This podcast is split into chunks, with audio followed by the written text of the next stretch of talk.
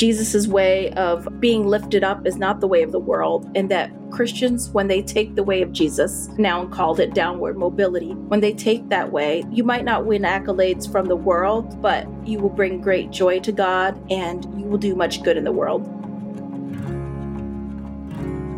Welcome to the Renovare podcast, a place for honest conversations about interactive life with God. I'm Nathan Foster, and my guest today is Marlena Graves. Marlena worked for the Farm Labor Organizing Committee with migrant workers and immigrants and urban youth, and on pastoral staff in several different churches. She's author of multiple books and an adjunct professor at Winebrenner Seminary. I spoke with Marlena over video call from her home in Toledo, Ohio. Marlena, tell me about your book. Yeah, I'm glad to talk about this. Uh, the way up is down. I read through the Gospels frequently. I should say, listen to them online uh, before I go to bed at night, just to hopefully absorb the life of Jesus into my life through listening and my imagination and mind. And I noticed that a lot of things stood out to me about Jesus. Um, first, that he could have been born in a palace, but he chose to be born poor which I could identify with because I grew up very poor in my life. And also, I was struck by how many times, as people say, he talked about the upside down kingdom. Many of the first will be last, and the last shall be first. And the greatest person in the kingdom will be the servant of all. How in the upper room where he bowed to wash the disciples' feet and he says to those in the room, You don't know what I'm doing now, but later you will.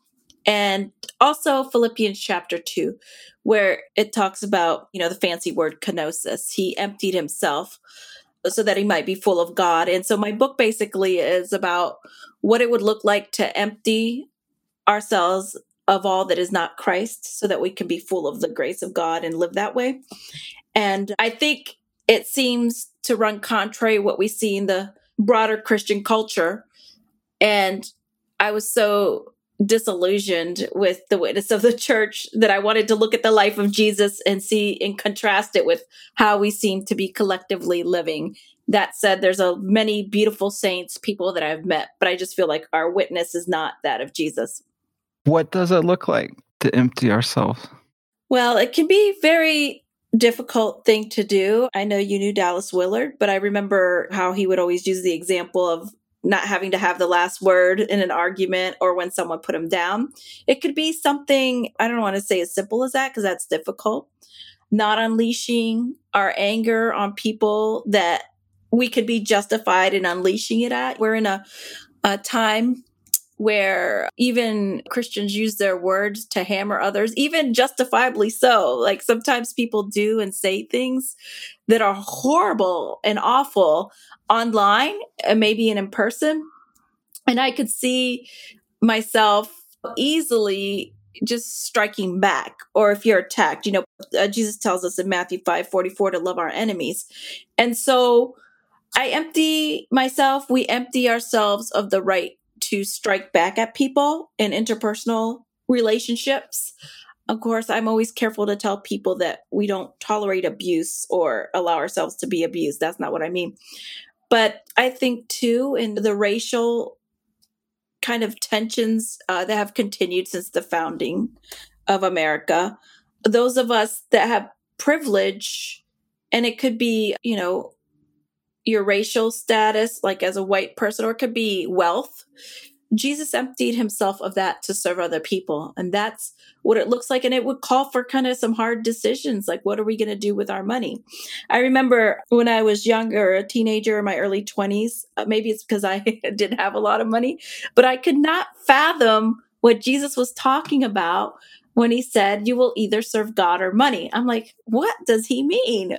And over the years, that question has been answered. I think that a lot of times the church bows to what money will do instead of doing what's right. You know, and I know it can be a hard decision because some pastors are put in positions. For example, I've I know pastors who've been told if you keep preaching this way or that way, I'm going to take my tithe and take it elsewhere when they're preaching from scripture and, and Christian tradition. And uh, with the tithe goes, it could be a staff position, you know, depending how much money that person gives. Um, I just think a lot of times in the church, we've chosen to serve money instead of serve others, and that we can kick people that are down, even though I believe it's, is it Isaiah 42, where he says, A bruised reed he will not break. And it seems sometimes the church is guilty of breaking bruised reeds and hurting the people that Jesus made a beeline to. Those are some of the things I reflect upon in the book, especially that the last will be first. One of my favorite things that I wrote about were the people with intellectual disabilities in my church, just like Lazarus was at the rich man's gate you know, asking for food and the rich man rendered Lazarus invisible. I think God sends us teachers. I call you know, people to teach us the way of Jesus. But at first, we wouldn't think that there are teachers. It might be, again, people with intellectual disabilities, it might be the elderly, the poor, or it could be family members within our own household that God has allowed to be in our life, in our paths, and we ignore them. We can abuse them and denigrate them when they're the very people that God can use to teach us the way of Jesus. And so that's again how, you know, the last might be first. Like these people that I abuse or denigrate, like C.S. Lewis talks about in The Great Divorce. I talk about uh, Sarah Smith of Golders Green. She was poor on earth, but in uh, C.S. Lewis's rendition, she's a great queen. And I actually think that maybe on the last day or when kingdom comes, you know, the last will be first and we'll be in for a big surprise. There's a very personal piece in the book. I'm curious, how does your story fit into this narrative?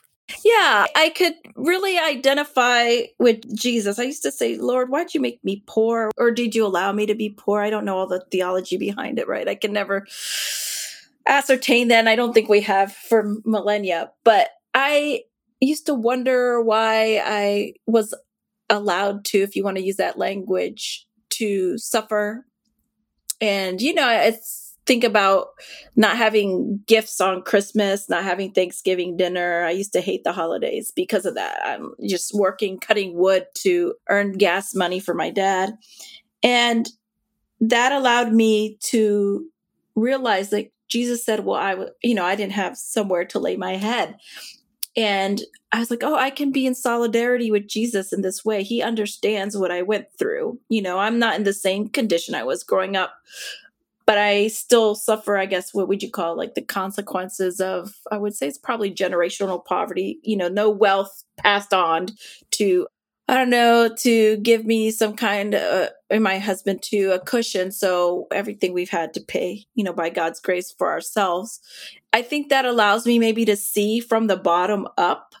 Maybe it's allowed me to see people, the people that the world neglects that have been such an example of Christ to me. And it might be the the weight of glory where he talks about people become such bright lights that you're almost tempted to bow down and worship them or such you know maybe hideous monsters and i have felt like this overwhelming sometimes uh, desire to curtsy to people just because i see the love of god and uh, the love of Christ in them and see how they live in the everyday, you know, saints, everyday saints. I just almost see light emanating from them. And usually, I mean, they're not even aware of it themselves. Um, and so I give thanks to God and I say, Thank you, God, that you've graced me with your presence through this, these people.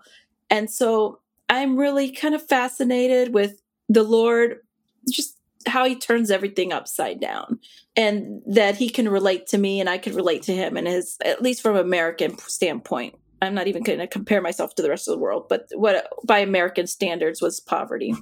Mm-hmm. I keep a notebook in my pocket at all times. and part of it's because I have some memory challenges, but part of it's because I hear something or I have a thought and I just want to remember it. But the other day I wrote, there's a certain trauma to poverty. And almost like a Maslow's hierarchy, right? That growing up in poverty, it comes with a, a lot of challenges that I don't think people outside would know. One of the quotes that got me was this statement. I think it was Howard Zinn. The difference between uh, poor folks and sociologists is poor folks know what they're talking about. You know, there's a there's a certain thing you learn in that that you can only learn from going through it. And I love that that that helps you connect with Jesus who are some of your teachers? Oh, that's a good question. Besides, you know, I love the people at Renovare, but in the context of what we're talking about, I think of Paula, who's now with the Lord. She had Alzheimer's. When I met her, I was director of discipleship at my church. And, you know, she would sing my name like Marlena. And I couldn't believe that Paula remembered my name because she had Alzheimer's. I was, you know, I was newer to the church and her eyes would light up when I came by and, and she'd come give me a hug. And she just taught me a lot. I mean, just the sparkle in her eyes when she saw me and not just me. I know other people. But I thought, you know, I think that's how God looks at me, the way that Paula looks at me. And I talk about it in, in the book at one point. She got really teary eyed. One time she was talking remembering when she was young because someone called her a moose, you know, saying she's ugly. When she was a young girl, she remembered that. And she was, you know, a tall lady. And, um, but I saw such beauty in her. And I said, No, Paula, you're so beautiful. And uh, another time she started crying because she was forgetting. And she was wondering, you know, is this forgetting going to affect me, my relationship with God? And I said, no. And then I came home and told my husband about that. You know, I asked him, I said, Sean, how do you think the Lord interacts as far as spiritual formation with people that have Alzheimer's? You know, what kind of relationship? He said that Jesus doesn't mind introducing himself to Paula over and over again and to other people. And I was just like, oh my gosh, yes, that's exactly what I was just floating with his comment about it because yeah, Jesus doesn't mind introducing himself to Paula over and over again in a new. So Paula was one of my teachers. I used to work with migrant farm workers, asylum seekers, inner city youth. Speaking about poverty, you know, every day it's hard, like getting to school and just the obstacles that people have to overcome just to do simple things. And over and over, I just saw love for other people, deference to other people, joy, hard work. A lot of the people that we talk about as our teachers, people have stereotypes like lazy, only wanting a handout. And I was like, most of the poor people I know I've ever met are very hard workers. Of course, there are people that take advantage of the system, but I've seen rich people that take advantage of the system in middle class. So taking advantage of the system isn't particularly salient among the poor. It's all levels of society. You know, the Catholics talk about this, even the Eastern Orthodox talk about how the poor can show us the face of Christ. And it's not like you have some kind of sainthood because you're poor.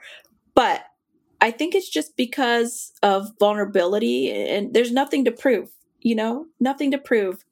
And so you could be full of the life of Christ because there's not a lot of things blocking that. I've often thought that in my own life, like, well, I don't really have much to prove. I have, no networks I can rely on or point to this or that and sometimes I've grieved that because I'm like, well, that would be a great help right now in my life. But then it drives me to God. Many of the poor folk I've known are the most generous people.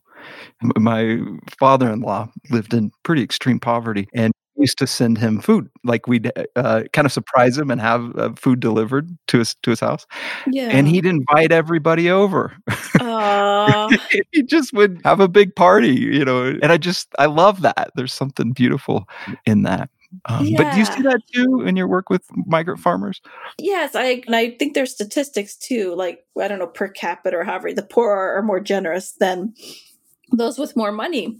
And I do see it. The generosity comes from maybe memory. You know what it's like not to have, and you don't want other people to go through that. And you know of other people, maybe like your father in law, like, hey, you know, people would enjoy a good meal today. They don't have to go shopping. We're going to provide dinner. I, I mean, Jesus himself was poor, right? He was so poor and he was generous. Yes, he was God. But I think about the multiplication of the loaves and the fish. Jesus was like, you know, it's I know it's going to be hard for you guys to get food.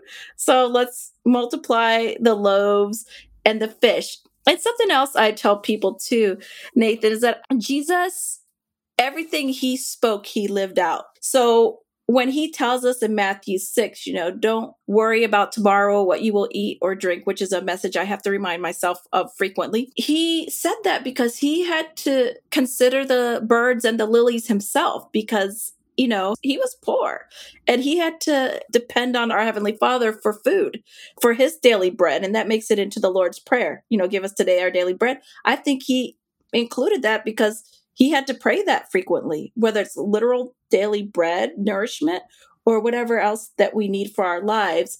Because mary wasn't rich and and uh, luke it talks about how women and others provided out of their purse for the, the ministry of the disciples.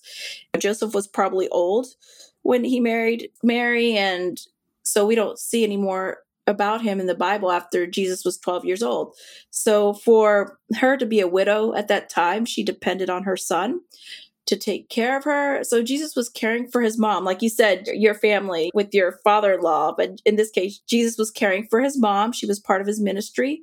And so I'm convinced that he knew what it was like to consider the birds and have to depend on the, the father for the daily bread.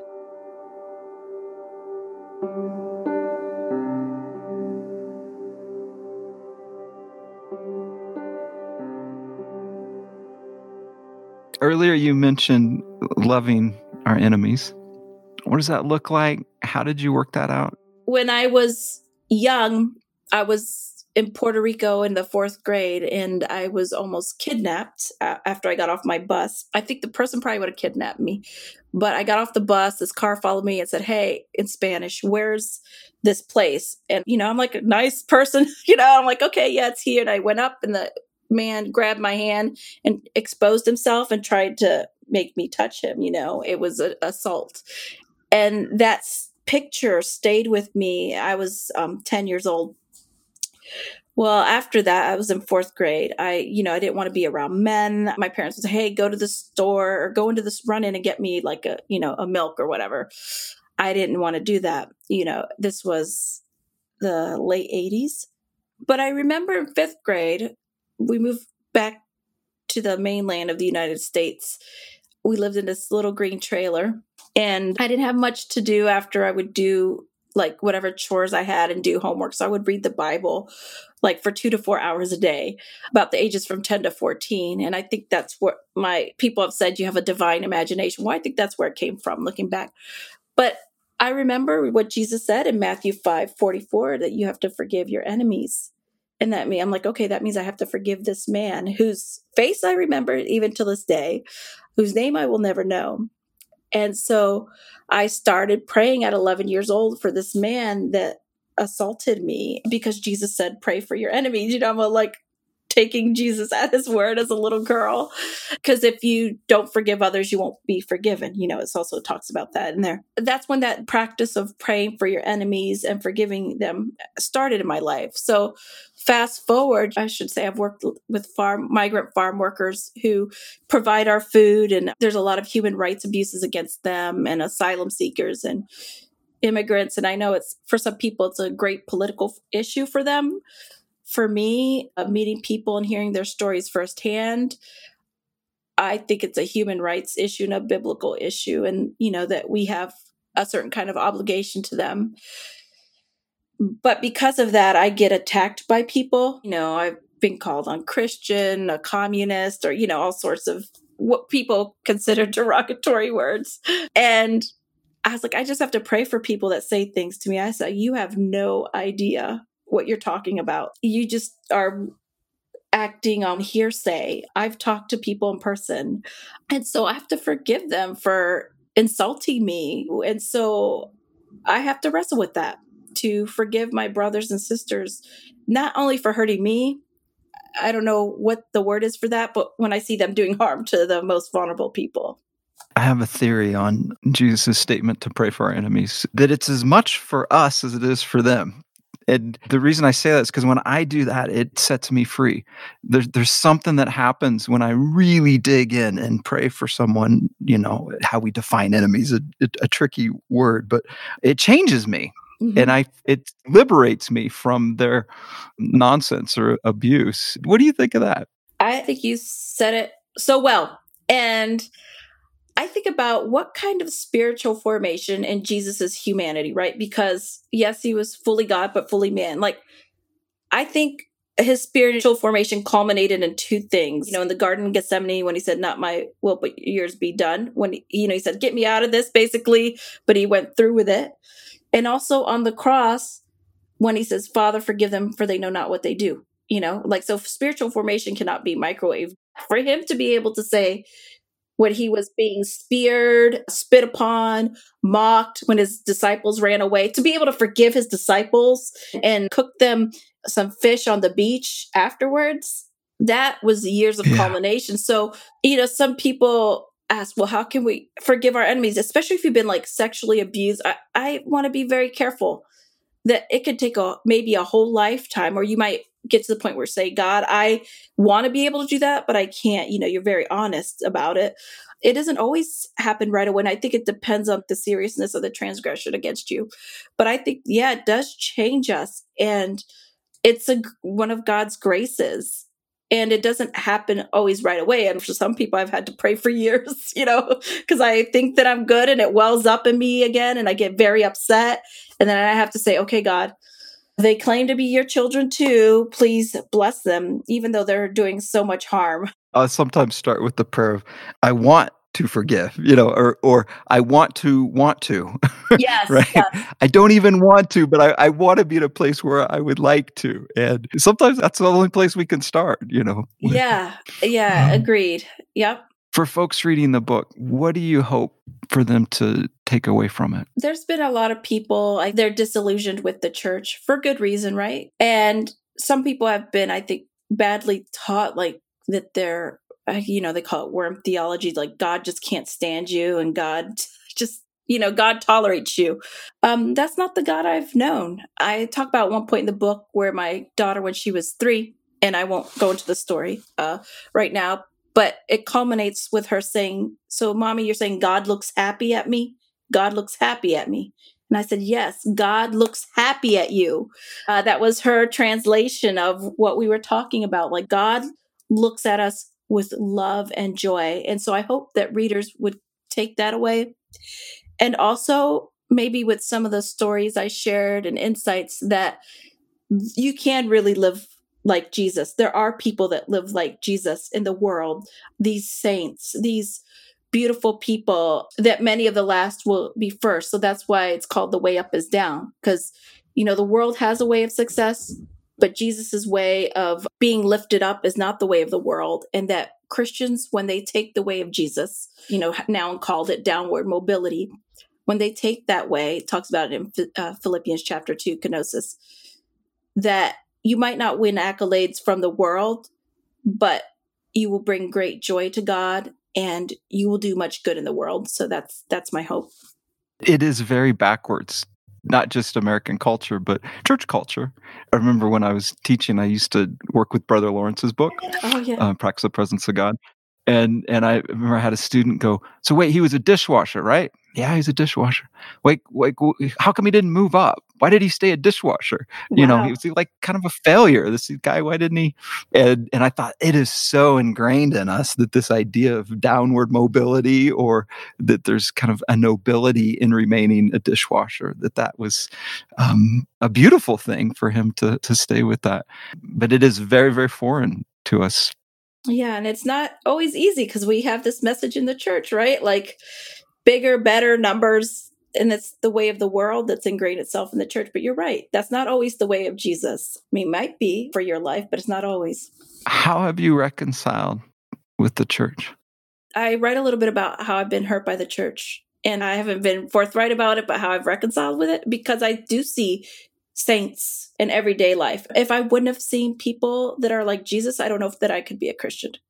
Because people have asked me, why are you still a Christian? I'm like, because I see people that live like Jesus. And so when the people that don't live like Jesus, I said, that's not God. I know Jesus and I know what he's like, and that's not it. So, um, my hope and prayer is that I don't ever become the things I despise, and that, you know, further down in uh, Philippians 2, that hopefully I will shine like one of the stars in the universe so people give thanks to God. At least that's my prayer. Marlena, thank you so much for your time and your story. Thank you so much. I'm glad to be here. That was Marlena Graves.